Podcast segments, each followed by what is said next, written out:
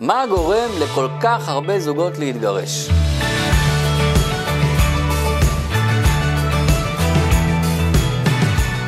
זה לא סוד שהרבה זוגות לא מסתדרים ביניהם. בדרך כלל הם מדווחים על מריבות שונות, חילוקי דעות שונים, אבל אפשר לקטלג את כל המריבות האלה לשש קטגוריות. שימו לב, רבים על חלוקת העבודה בבית. מי צריך לעשות מה? מה החלוקה בין הבעל לאישה? רבים על חינוך הילדים, באיזה אופן נחנך אותם. אחד מבני הזוג מאמין יותר בשיטה של חסד, לזרום, להיות רך, השני יותר בשיטה של גבורה, להיות קשוח יותר, עם גבולות ברורים. רבים על כסף כמובן, כמה להוציא וכמה לחסוך. אגב, תמיד יש על זה מריבות, לא משנה כמה כסף יש, כי באופן טבעי, אחד מבני הזוג נוטה לחסכנות, והשני אוהב יותר להוציא. ולא משנה כמה כסף יהיה להם, ההוא בטבע שלו יחסוך, והשני בטבע שלו ירצה להוציא. רבים על המשפחה, כמה לתת להורים או לאחים להתערב לנו בחיים. רבים על אידיאולוגיה, על אה, דת, כמה אנחנו דתיים, יש קידוש בשבת, אין קידוש, שומרים שבת, לא שומרים, למי מקשיבים, ורבים כמובן על אהבה, כמה זמן איכות משותף אנחנו משקיעים אחד בשני.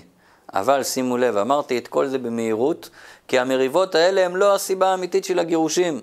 יש משהו אחר מתחת לפני השטח, והמריבות הן רק הביטוי החיצוני של זה. כשנבין מה זה הדבר הזה, נקבל פה מסר עצום במצווה הכי גדולה בתורה, המצווה של ואהבת לרעך כמוך.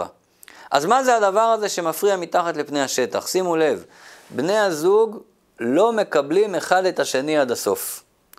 יש משהו באופי של השני, לא בהתנהגות שלו, באופי שלו שמפריע לי.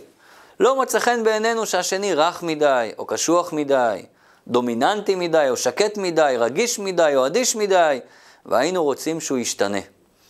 חוסר הקבלה הזה יוצר שדר תת-קרקעי שהבן זוג לא מספיק טוב בשבילי, וחבל שלא לקחתי מישהו אחר. וכמובן שהשדר הזה מורגש באוויר, ויוצר מתח בבית. מתח שמתבטא במריבות שהזכרנו קודם. אז מה הפתרון? איך מתגברים על זה? צריכים ללמוד לקבל את השני כמו שהוא. להבין שזה האופי שלו. אופי זה דבר שלא משתנה ביום אחד, יש כאלה שהאופי לא משתנה אצלם אף פעם. מסופר על חסיד שהלך ביער וראה חוטב עצים שמצליח לסדר את העצים שהוא כרת אחד על גבי השני בצורה של פירמידה, בלי לקשור אותם ובלי שהם יפלו. הוא היה בהלם, הוא אמר לו, איך אתה עושה את זה? הוא ענה לו תשובה כזאת, בכל עץ יש בליטות ויש שקעים. ואני פשוט מתאים את הבליטה מול השקע, וככה העצים מתחברים ביניהם. כשהחסיד שמע את זה, הוא התפעל ואמר, או, oh, כל התורה כולה נמצאת במה שאמרת לי. הרי ואהבת לאחר כמוך זה כל התורה כולה, והעברת לי את המסר הכי מדויק מה זה אהבת ישראל. כשרוצים להתחבר עם השני, בטח עם הבעל או עם האישה, לא צריך להוריד לו את הבליטות, אלא להתאים את השקעים שלנו לבליטות שלו. זה יסוד ההצלחה בזוגיות, ללמוד לקבל את השני עם הבליטות שלו. ואז, כשהשדר התת-קרקעי הוא של אהבה וקבלה, אז אפשר להתגבר גם על כל חילוקי הדעות.